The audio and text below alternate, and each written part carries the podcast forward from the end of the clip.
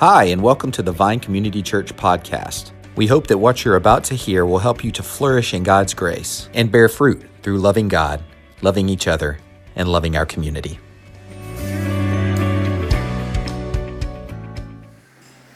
Good morning, church.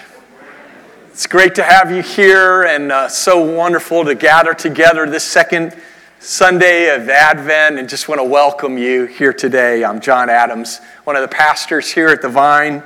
And we are in the second week of Advent, which is the, Sunday that we focus on hope. And you know what? Uh, hope is a huge issue, especially in today's world, right? We all need it in different ways. And uh, yet, we don't need hope as the world or the culture defines it. You know, think about how the world defines hope. It's more of a feeling or a desire. Like, I hope I get that right Christmas present, right, kids? Or I hope my football team wins. Go, Georgia Bulldogs. or I hope, you know, I hope that I get that promotion. I hope, you know, I, I get my circumstances to somehow work out. These are all just, these are fine things, but they're just desires. But the biblical understanding of hope is much more sure. It actually, the, the word for hope in the Bible means like a trust or a waiting or an expectation.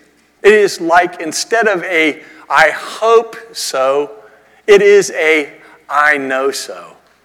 I know so kind of reality. And so today, as we look at God's Word and we continue our, our series, A Gift That Changes the World, we want to share with you today about that kind of knowing so kind of hope.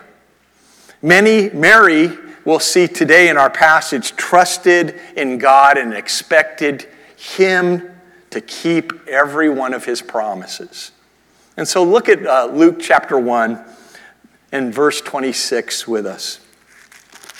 And remember that as we remind you each week that this is God's holy word. In the sixth month, the angel Gabriel was sent from God to a city of Galilee named Nazareth, to a virgin betrothed to a man whose name was Joseph, of the house of David. And the virgin's name was Mary. And he came to her and said, Greetings, O favored one, the Lord is with you. But she was greatly troubled at the saying and tried to discern what sort of greeting this might be. And the angel said to her, Do not be afraid, Mary, for you have found favor with God. And behold, you will conceive in your womb and bear a son, and you will call his name Jesus. He will be great and will be called the Son of the Most High. And the Lord God will give to him the throne of his father David, and he will reign over the house of Jacob forever. And of his kingdom there will be no end. And Mary said to the angel, How will this be, since I am a virgin? And the angel answered her, The Holy Spirit will come upon you and the power of the Most High will overshadow you. Therefore, the child to be born will be called Holy, the Son of God. And behold, your relative Elizabeth, in her old age, has also conceived a son. And this is the sixth month with her who is called barren. For nothing will be impossible with God. And Mary said, Behold, I am the servant of the Lord. Let it be to me according to your word. And the angel departed from her. Thanks be to our great God for his holy, reliable word. Amen. So, today, as we think about how do you grow in a knowing so kind of hope, we're going to look at two things today. And the first is this put your hope in God's promises. Look back at verse 26. In the, in the sixth month, the angel Gabriel was sent from God to a city of Galilee named Nazareth, to a virgin betrothed to a man whose name was Joseph of the house of David, and the virgin's name was Mary.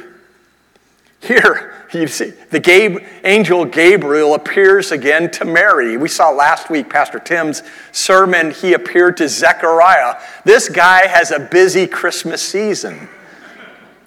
And here he comes, you know, kind of imagine what it was to have an angel appear to you. This amazing, massive, supernatural being with probably filled with great light. And you can imagine Mary, just this kind of uh, humble woman from the north, from an uneducated, small little village.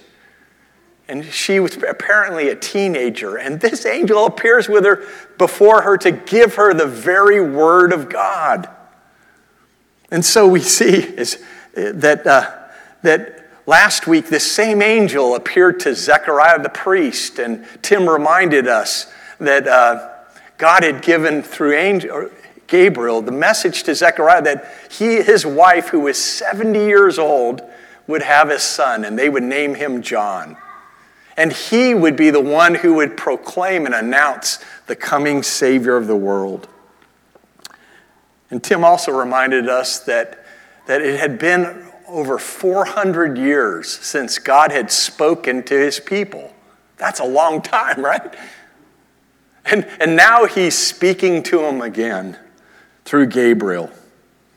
And in verse 27 teaches us that Mary was betrothed to a man named Joseph. Now, you hear that word betrothed, we think about engaged, but it's different. Betrothed back in the ancient culture was more of a three step process, as the British say. And the step one is the engagement. The dads actually choose their child's spouse. How would you like that? That's still done in some cultures around the world. But then, secondly, the, there would be a, a betrothal ceremony where the bride and groom and their families and friends would come around together and they would make promises to one another. And about a year later, the, the husband, the groom, would come and get his bride. And, and another difference between engagement and betrothal was, was that to be betrothed could only end in a divorce. So it was serious business to be betrothed. And imagine Mary, how serious a, a young woman she was. And now she's saying, I'm going to get have a child. This is crazy. Luke chapter 1 verse 28 goes on as the story continues. And it says and he Gabriel came to her and said, "Greetings, O favored one, the Lord is with you." Now, wow, can you imagine what Mary must have felt when he said that? Now, uh, let me deviate for just a moment or two to tell you what being Mary being favored was and was not. First of all, what was that? What is it? To be for Mary to be favored was that she was going to give birth, she was going to conceive and give birth to the Savior of the world, the promised one that the whole of the Old Testament and the saints in those days had looked forward to for hundreds and hundreds of years. What a great honor. But what it doesn't mean is a couple things. And the first thing is, it doesn't mean that her circumstances would be easy. You know, if you remember Mary, uh, she had some really hard things happen when Jesus was first born. But she had some really, even if you just focus on her family and some of the deaths in her family. First of all, her, her husband Joseph, probably at 40 or 50 years old, died. And then she saw Jesus, this promised Savior of the world. She saw him, remember, die on a cross. And then later, she likely saw another one of her sons, James, who earlier in his life completely had, had unbelief towards Jesus, but then he converted in faith to Jesus and became in essence, the overseer of the church of Jerusalem, and he was killed, beheaded for it. I mean, Mary had a tough life. And she thinks, oh, wow, I get to be favored. And we as Americans think about favored as like, I'm going to have smooth sailing circumstances. But that's not what favor is, biblically speaking. Secondly, being favored for Mary was not saying that she was sinless. We know from scripture Romans 3:23 says for all have sinned and fall short of the glory of God. And when it says if you look again at verse 28, O favored one, the Lord is with you. In the Latin translation, it is translated wrongly this way Hail, Mary, full of grace. Have you ever heard that phrase, Hail Mary, full of grace? Anyone?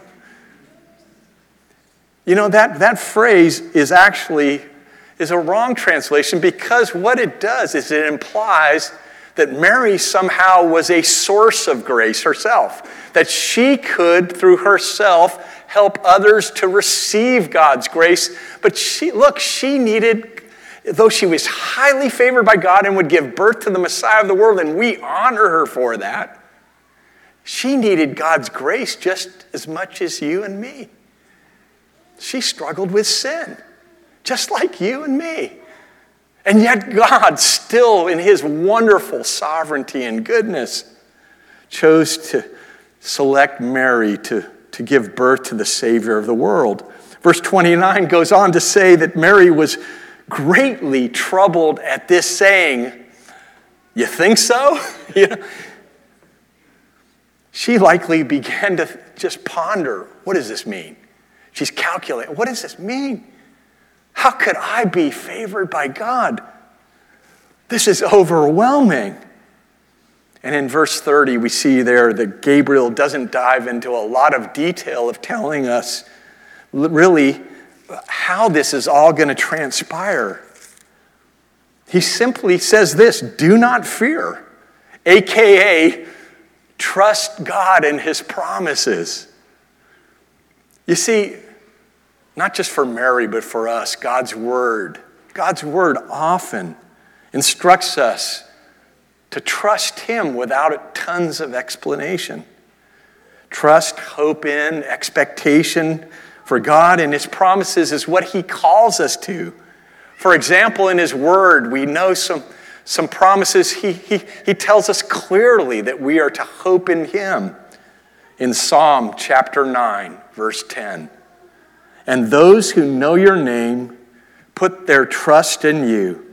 For you, O Lord, have not forsaken those who seek you. Mark 5:36 Do not fear, only believe. Hebrews 10:23 let us hold fast the confession of our hope without wavering, for he who is promised is faithful. God's word tells us that those who hope in his promises will find great favor in him. And guess what? If you know Christ as your God and Lord and Savior, if you're his son or daughter, you are greatly favored by God. You are, he could say these words, you are highly favored.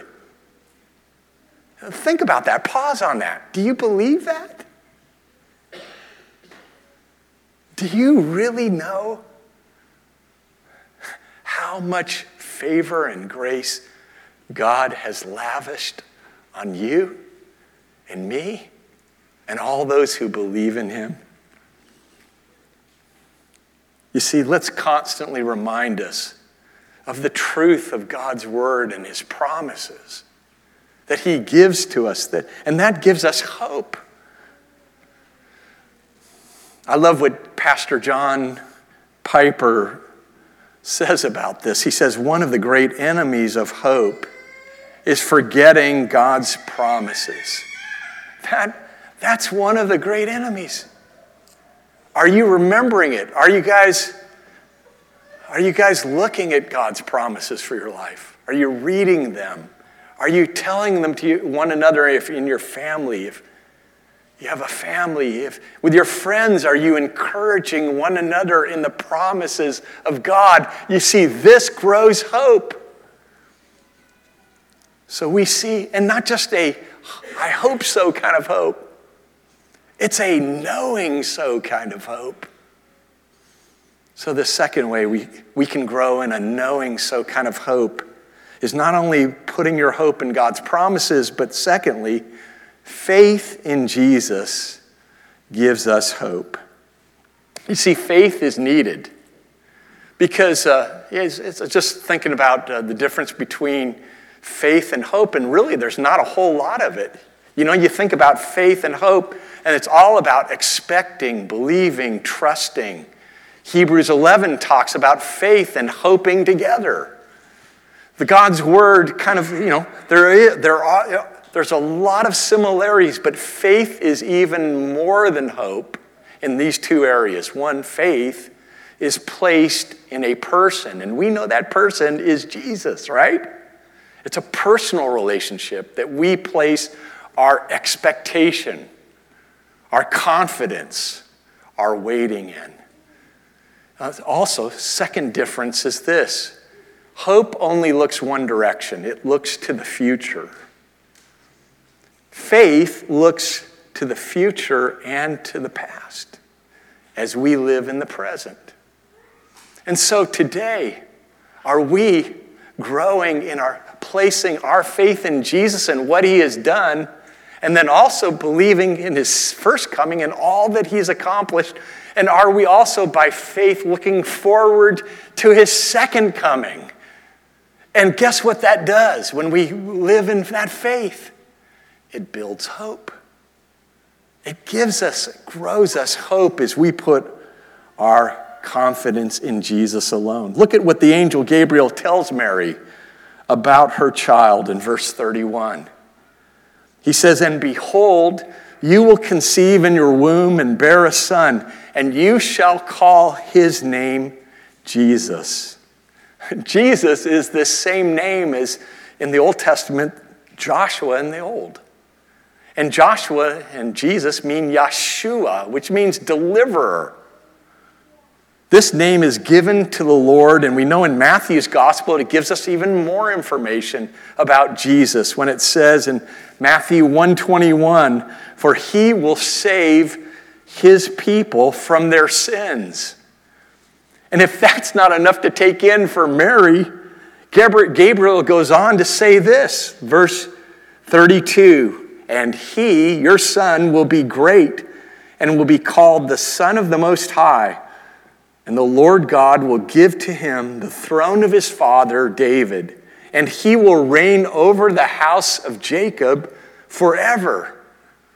And of his kingdom there will be no end. Mary's son, imagine what she's thinking, is going to reign on the throne of David. Remember, David's the greatest king over all of Israel. He's saying he's going to be the greatest of all of Israel. But listen, his reign is not just temporary like David's. David's died, and there's a tomb in Israel called David's tomb. That's a great name, right?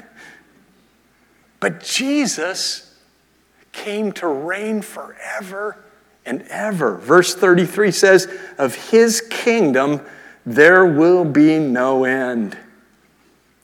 And, Jesus is this great God of verse 32. He will be great because he holds together perfectly a humility and a greatness in, in one person. And he shows us that greatness of his great his greatness in his humiliation, as we read earlier in Philippians 2 that he humbled himself. He made himself nothing. He became a servant. And of course, the greatest humiliation of Christ that he was great to endure was the cross for you and me, that we might receive rescue, that we might become his beloved, his favored ones. You see, Jesus is much more than just a little babe wrapped in swaddling clothes. He's a mighty king, a glorious Lord who has come. And when he comes, that he's, he comes, and even this day, you can't remain neutral in your response to him. You either come with worship to say, I put my faith and hope in you, Lord, or not. You see, imagine how hard this, all this, this, this overwhelming message to young teenage Mary must have been. So much had to be running through her mind. Gabriel is telling her that she's going to be pregnant, and yet she's still a virgin. If that's, hard, if that's not hard enough to comprehend, she's, she's told this by this supernatural angel. And she's betrothed. Remember that. Who's going to believe this? That, that God did this pregnancy, that He overshadowed her. What she could imagine, what do I tell Joseph, my parents? What do I tell my community? Will my betrothal end in my divorce? Will I be thrown out on the streets? And overwhelmed, Mary replies, verse 34 And Mary said to the angel, How will this be, since I am a virgin? Good question, right? And then we find the angel's answer in verse 35. And the angel answered her, The Holy Spirit will come upon you, and the power of the Most High will overshadow you. Therefore, the child to be born will be called the Holy, the Son of God. And behold, your relative Elizabeth, in her old age, also conceived a son. And this is the sixth month with her who, is, who was called barren. For nothing, nothing will be impossible with God. Again, Gabriel doesn't give Mary a lot of information, but he clearly tells her that this won't happen by human means. I, the Lord, will do this. I will do my work. And he tells Mary that the third person of the Trinity, the Holy Spirit, will overshadow her. God Himself will impregnate Mary. And this is the, and with the Holy Son of God. Alistair Begg, a, preacher and author, comments on this verse. He, he writes this, I, I love it. He says, Neither God nor Gabriel demanded that Mary understand everything. For those of you who are waiting to understand everything to become a Christian, you will never understand everything. That's true. And it's true not just for those who aren't Christians. If you're a Christian and you're struggling with the whys of your life and you're not getting all the answers, remember this you will not get every question answered, but you and I have the wonderful Word of God.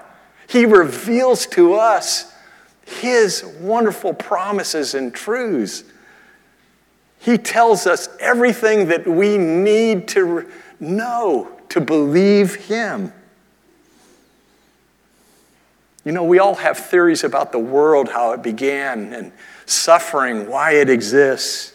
Or, God, do you even exist? But we have to constantly say and remind ourselves don't trust in just human wisdom or our own abilities to provide the answers to questions that we may have. God says in His Word, I have revealed myself to you. Trust me and my sovereign Word. And if you have doubts about the virgin birth, also known as the virgin conception, remember it takes just as much faith to trust in your own theories to explain away the miraculous nature of Jesus' birth as it does to believe in it. Take the humble step today to simply say, Lord, I don't understand all of this and how this works out but I believe. Help my unbelief. I trust you. You see, I love Mary's humble response. Verse 38 And Mary said, Behold, I am the servant of the Lord. Let it be to me according to your word. And the angel departed from her. Mary humbly responded to God. Translated, this verse could say something like this God, you are God, and I am not. I trust you and your word, though I don't understand every detail of the matter. You see, Mary doesn't question or push back. She believed God's promise. What he told her, he believed, and she didn't have to have a lot of answers to the how Jesus would be born or how she and Joseph would handle the questions that had to come up because of this pregnancy and Jesus' birth. But she simply trusted the angel's promise and centered her hope in Jesus alone. You know, we all have questions, right?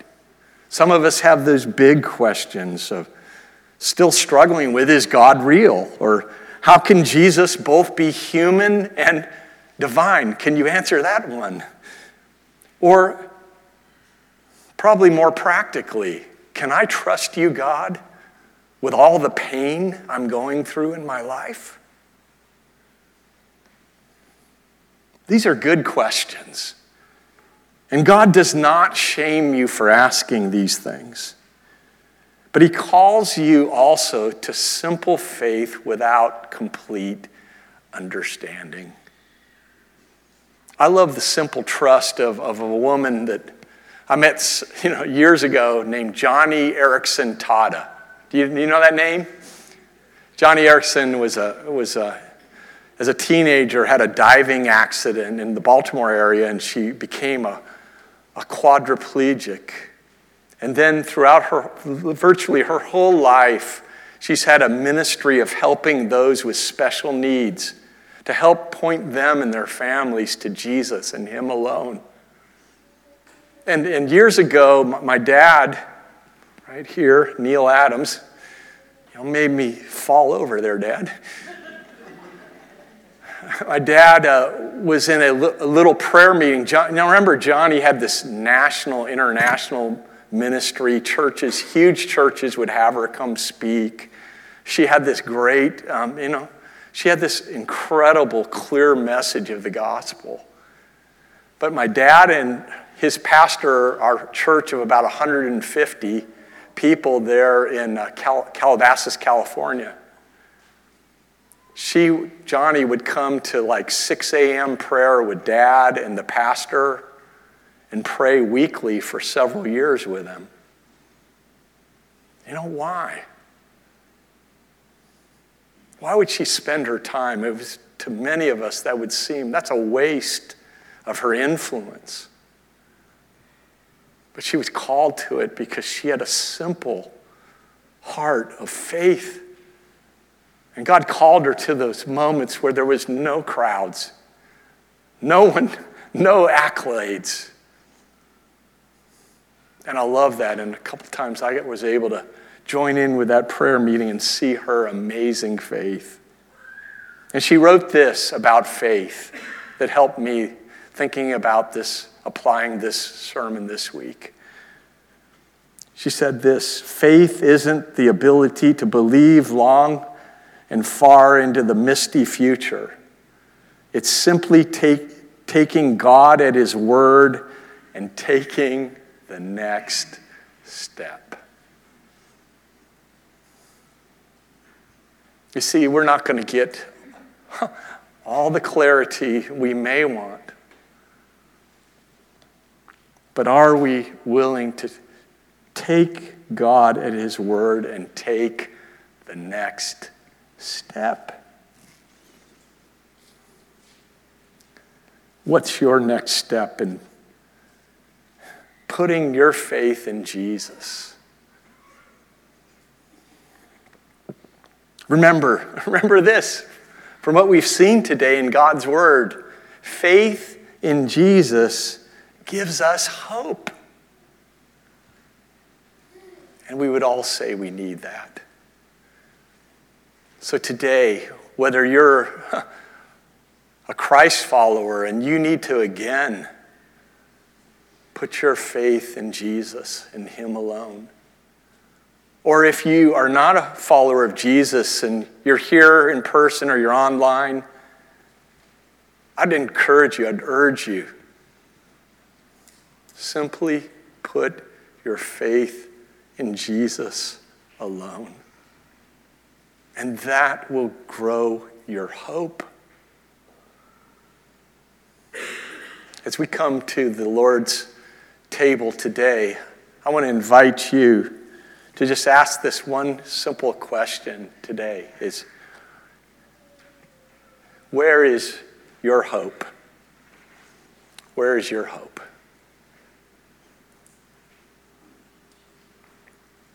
Is it in Jesus alone? Where are those things, other things, we're relying on, trusting in, putting our confidence in? other than Jesus. Let's take a moment as a church body to identify those in silent confession and repent. Reject those things that we might trust more and more in Jesus alone. Let's pray together.